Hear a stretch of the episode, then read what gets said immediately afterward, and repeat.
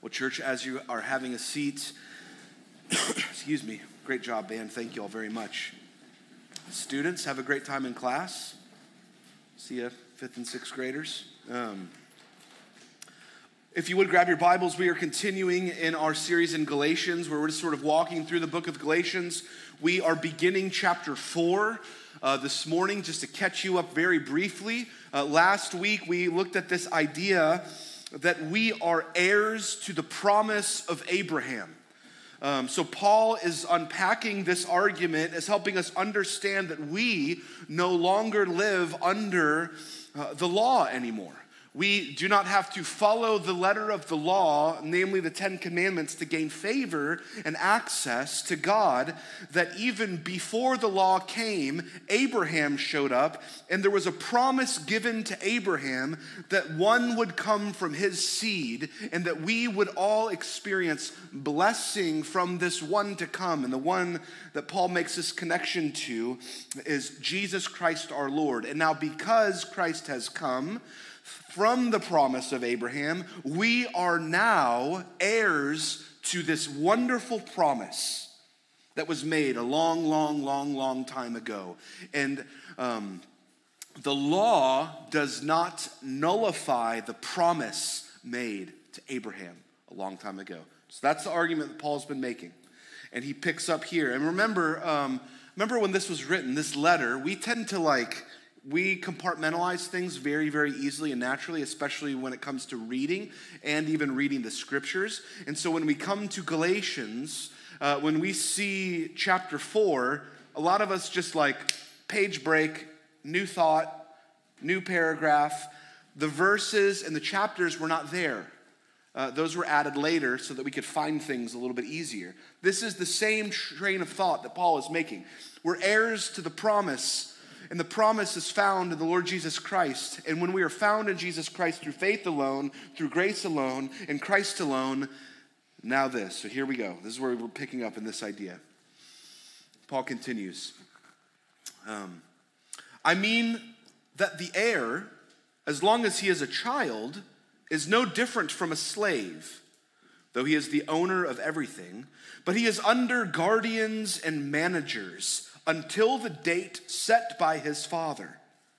In the same way, we also, when we were children, were enslaved to the elementary principles of the world. But when the fullness of time had come, God sent forth his son, born of a woman, born under the law, to redeem those who were under the law, so that we might receive adoption as sons. And because you are sons, God has sent the Spirit of His Son into our hearts, crying, Abba, Father. So, you are no longer a slave, but a son. And if a son, then an heir through God. Formerly, when you did not know God, you were enslaved to those that by nature are not God's. But now that you have come to know God, or rather be known by God, how can you turn back again to the weak and worthless elementary principles of the world, whose slaves you want to be once more? You observe days and months and seasons and years, and I'm afraid that I may have labored over you in vain. These are strong words, these are almost combative words that the Apostle Paul is giving. But Galatians 4, as we begin this, is wanting to do particularly, what's wanting to do a lot of things, but one thing in particular it's wanting to do is it's telling us who we are now in Christ. Paul is showing us our new identity. It, these are identity passages. The world is going to tell you all sorts of things about what it wants you to be, who it wants you to become, how it wants you to behave. And the world knows nothing of this identity that Paul talks about. But if you are an heir to this promise from the seed of Abraham and the Lord Jesus Christ, if you've put your trust in Him, in faith alone, through grace alone, in Christ alone, then Paul is telling us, the scriptures are telling us that God has set you apart for Himself. Catch this. Not as a good slave now, made to be obedient, but as a child, as a son, as a daughter. That's amazing. And when you know that, when you know who you are, when you can stand on that solid rock of a foundation as a son and daughter of the Lord Jesus Christ, um, I think we can, we can face anything. We can face it all when we really know that and believe that. When you know you have a father that has gone to those lengths to get you, to save you, to call you, to keep you, you can face a lot of things. You can face it all because you know you're not doing it on your own. And when we get knocked down by life, and we get knocked down by life a lot, we talked about that last week the stormy waters that we head out on, um, sickness, uh, losing a job, losing a loved one, broken, fractured relationships, uh, a miscarriage you name it, the world and its sorrows and the things that we walk through knock us down. These things, they knock us off balance. And sooner or later, if it hasn't happened to you in a major way, it's not if, but when it will happen, and it will hit you like a ton of bricks. And we will start to be confused about who we really are and where to turn to for hope. And does God, has He forgotten about me? Does He love me? We'll, we will start questioning uh, all sorts of things about our identity and where we're grounded and where, we've, where, where, where we belong. And it goes into meltdown when life hits us. And then we add into those things when, the, when catastrophic things beat us down and knock us to our knees, we add in our own sin struggles our own things that we struggle with on a day to day, week to week basis, our anger, our lust, our um, lack of self control, our, all of these things that plague us in our sin nature, and we can begin to lose our way. We can begin to lose our identity. And here's, here's what happens to us when, when these moments come crashing into our reality legalism begins to look really, really appealing.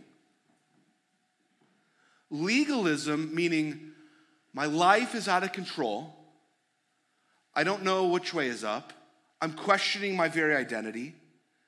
Maybe if I just obey like a good slave, then God will love me and I'll be able to get back on track. If I can do the right things, if I can grovel enough at the feet of God, then maybe He will think I deserve forgiveness and He'll let me back in.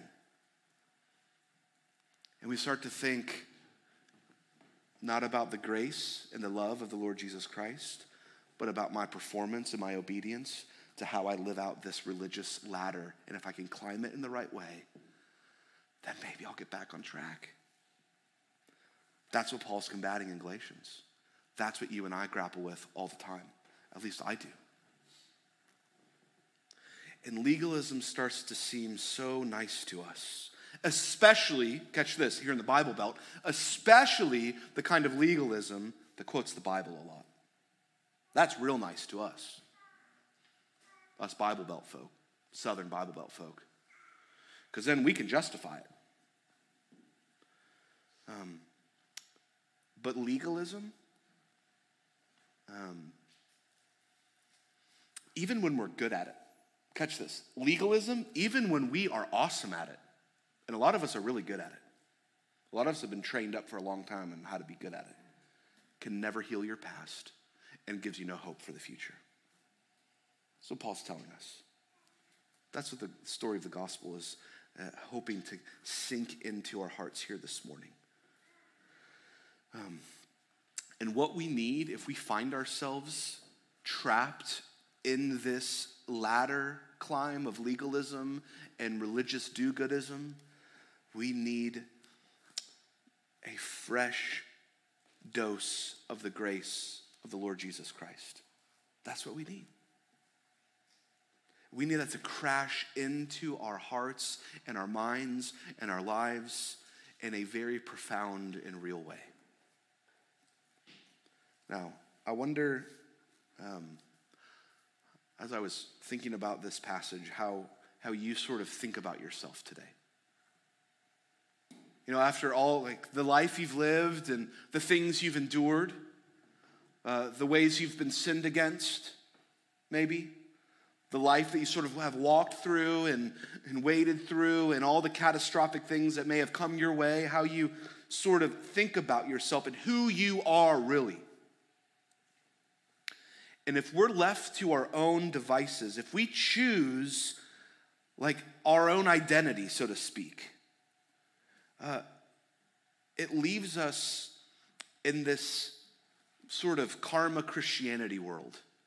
That if we can just tip the scales the right way, then God will see it in my way, in my favor. But here in Galatians 4, what's so wonderful about this, what the Apostle Paul is doing for us, is he's saying, I'm here to tell you who you are in Christ. And this is what you can really bank on. This is what you can really sink your teeth in. You can push all your chips over into this corner. Uh, and in Galatians 4, we see two categories that Paul is spelling out here slavery and sonship are sort of the two ideas in Galatians 4 1 through 11. Slavery and sonship. In each one, each category, each way to perceive yourself is sort of a self understanding and a way to process all of reality and every decision. It's not just some spiritual, churchy language, but it's a way in which we approach all relationships and every reality sonship or slavery. Um, and Galatians 4 is saying that God's purpose in the gospel is not that you, a disobedient slave to God, will finally, one day, maybe eventually become an obedient slave. That is not what Galatians 4 is saying. God's purpose is that you would receive the adoption and sonship and be his beloved child. That's what Galatians 4 is calling us to. That's what it's calling us to believe and also live in and operate in. The gospel is not saying this. Listen, you, uh, what a, you're a pretty miserable person. You're always dragging your feet. You're always stumbling. You're always failing. You never get it right. And you've been a foot dragging slave all of your life. But there's good news. My grace will make you a really good slave. In fact, you're going to learn to love this one day. If you just kind of keep at it for long enough, you'll forget how miserable it really is, and you'll actually get good at being a good slave, and you'll get praised, and you'll really love it. And you'll be really good at this game. That is not the gospel.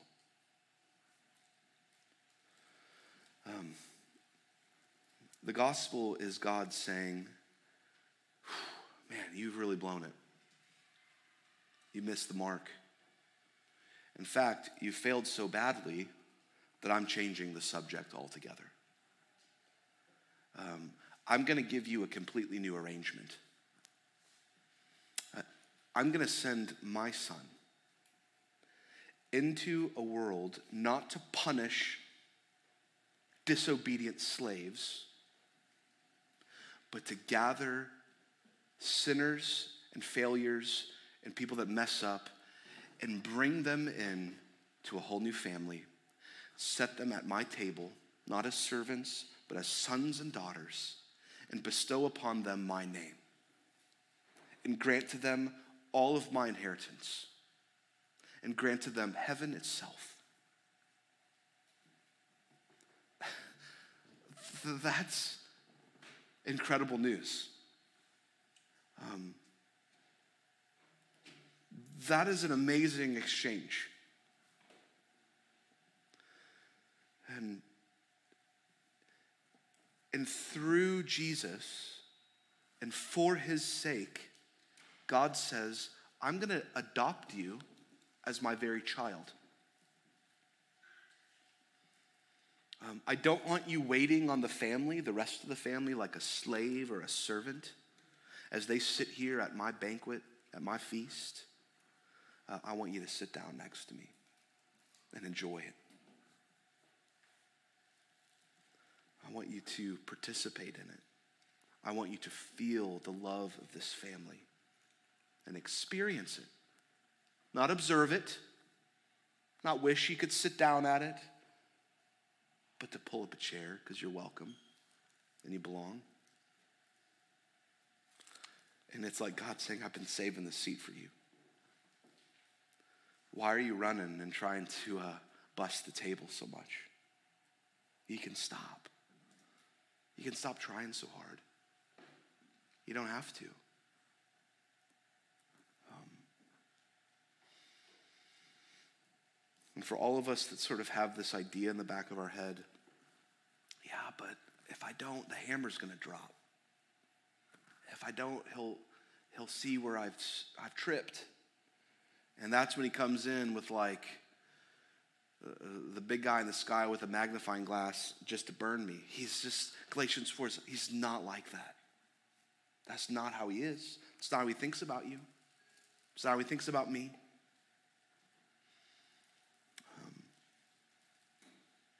And so, Galatians chapter 4, verses 1 through 11, Paul is saying, cast out those thoughts. God says, I'm going to tell you who you are. Your identity is here with me. You have a place here in the family of God. Because we are all justified by faith in Christ alone. In Christ, you're a son and you're a daughter, you're not a slave. Um, groveling makes sense for a slave, for a servant. Uh, but groveling has no place in the kingdom of God. Groveling does not make you more worthy of forgiveness. And a lot of us approach God as this if I grovel on my knees and beg and I'll show him how sorry I am, then he might bestow upon me his love and grace and forgiveness. That is not what God is waiting for you to do. Um, the law sort of took the lid off of us, it was Paul saying, and exposes our need for a great Savior.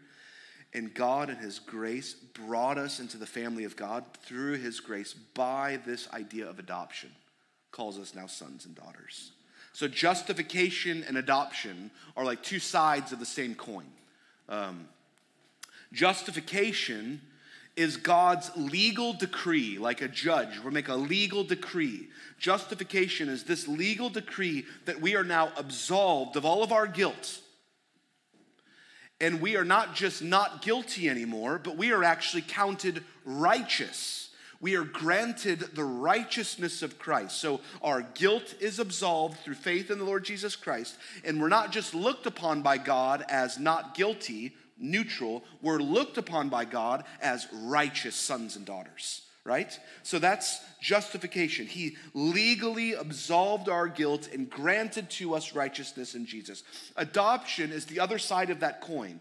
So that's the judge, like laying the gavel down and telling us who we are now in Christ. In adoption, is like the arms of the Father coming up alongside us and squeezing us and bringing us in. You're mine. It's the felt presence of the family and the love of the Father. You're my son. You're my daughter.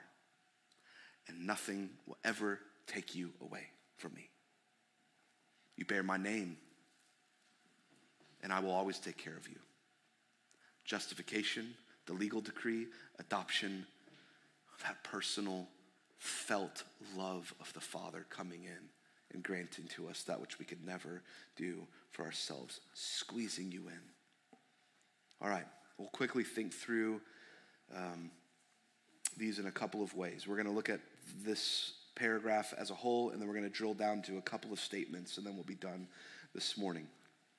Um, The first thing, when we sort of look at this, this section as a whole, three things sort of clearly stand out as I was thinking about this. One, that God is for us in all that we could ever need. Verse 4, God sent forth his Son.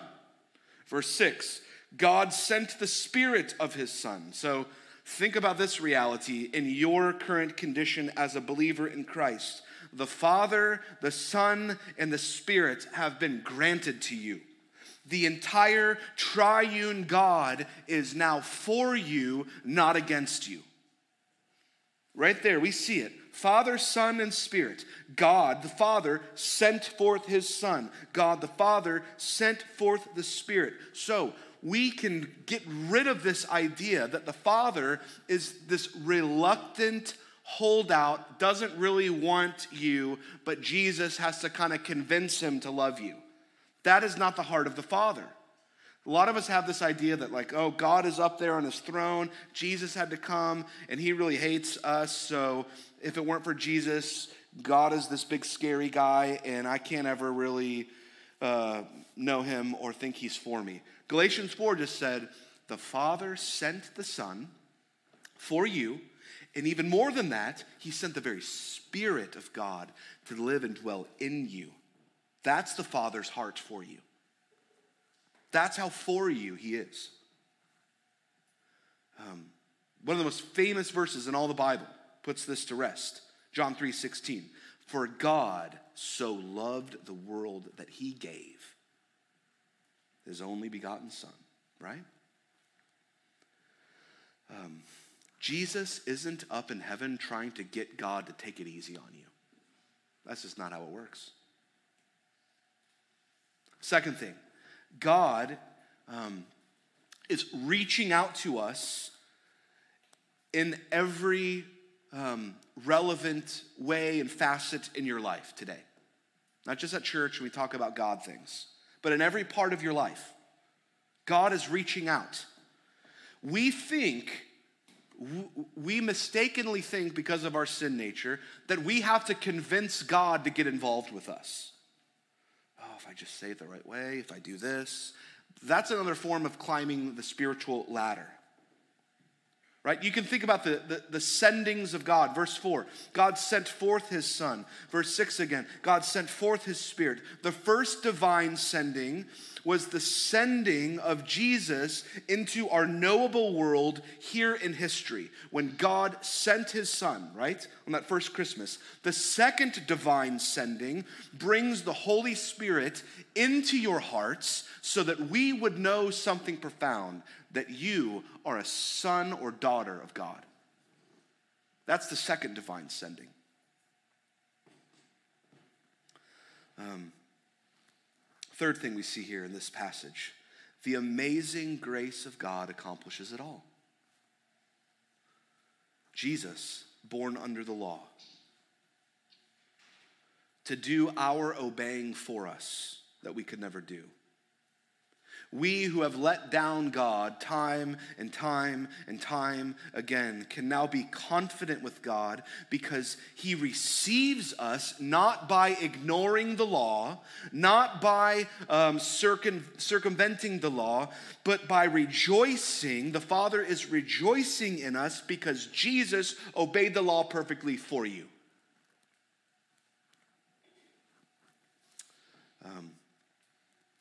Without bending his rules of justice, without ignoring his conscience on sin, without lowering the holiness standard of God, God has joyfully adopted us as his very own children, and it's all grace. It is all God. It is nothing we have earned, but it's everything we receive. That's why the gospel is such wonderful news. That's why week in and week out, I just keep talking about it. And so long as I'm allowed to be up here, I will just keep talking about that. Because week in and week out, we just forget. And we jump right back on the religious ladder. Um, verses 1 through, three, 1 through 3 kind of do a survey of the whole Old Testament. Paul is explaining what changed when Jesus came and overshadowed Moses. What changed was our place before God. And he says this um, Disobedient slaves were lifted by grace into full grown children, is the point he's making. And that change in our place before God, that change in our own self understanding is so sort of jarring to us and astonishing to us and unbelievable to us that it takes a lot of time to get used to. Like, which is why we have to come and sing about it, and we have to we have to read the scriptures again about it because it's so jarring that reality that we are now sons and daughters of the Most High that we have to sort of uh, readjust our entire reality to it because it takes so long to get used to. We literally in this passage need the Holy Spirit to actually believe that. That's why He sent the Son and He sent you the Spirit because without the Spirit we wouldn't believe it at all and we would just live as disobedient slaves trying to earn the Father's uh, good standing.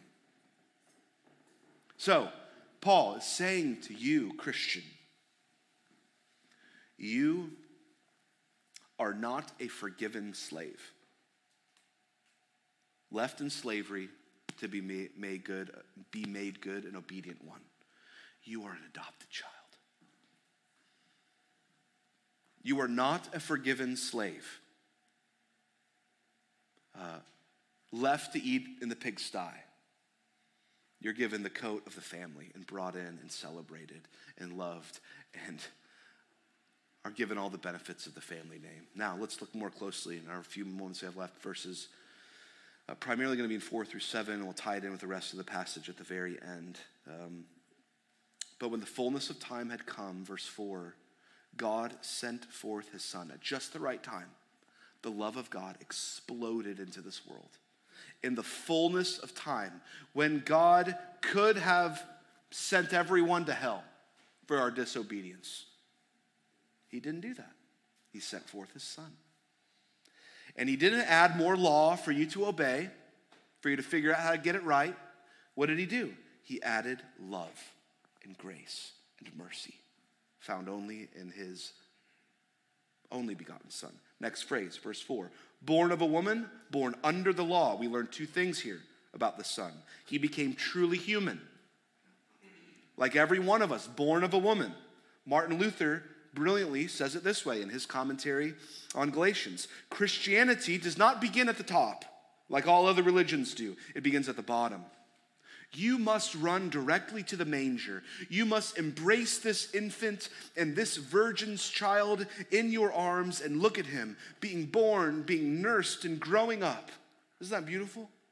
The gospel doesn't begin with us up where we ought to be, it begins with us down where we really are. The Son of God came all the way down, in, born into a gutter, in the lowliest of ways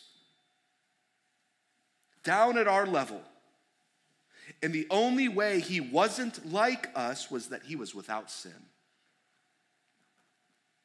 Which means he was even more human than we are. He was what he, a human should be in the garden, without sin.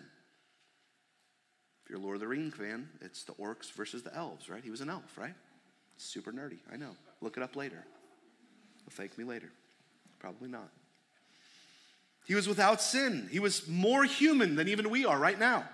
He lived a perfect life under the law for us. He died the atoning death under the law, was subjected to the law for us, provided everything required for us. And Jesus removed everything damning to us. God sent forth his son, born of a woman, born under the law. Next phrase, to redeem those who were under the law so that we might receive adoption as sons. The key word here is redeem. That means Jesus brought us out of our misery and our slavery uh, one translation reads God sent his son to buy freedom to those who were under the law. The point is this it wasn't easy for God to do this, it was very costly. Grace was not cheap. God didn't circumvent his own justice. God sent his only perfect Son to bear the full weight of his justice on the cross. But he conquered it, rose again on the third day, and granted to you and I by faith alone all of his glorious inheritance heaven itself, sons and daughters now.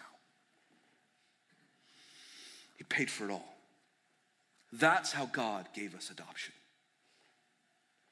sending his redeeming son was the length to which God went to bring us in. And God changed our entire relationship with him. It went from constant threat of failure and punishment and our own atoning works by bringing sacrifice even to atone for our horrible sins of rebellion against him to one of total acceptance as sons and daughters and did that which we could have never done on our own. It is all His grace. Next phrase. And because you are sons, God has sent the Spirit of His Son into our hearts, crying, Abba, Father. Um, not master Abba, Father. This is the phrase Jesus uses for God. Uh, it could be translated, it's this closeness. Daddy, dad, papa.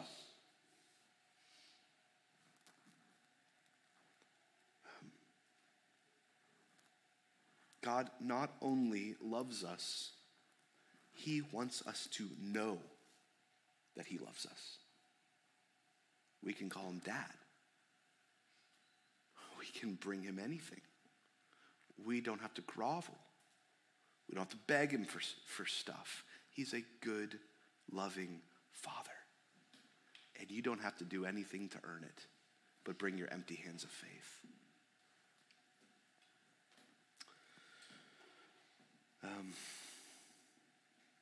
so, Paul is pleading with you this morning as we close to ask this most important question Are you a slave or a son? Are you a slave to sin this morning?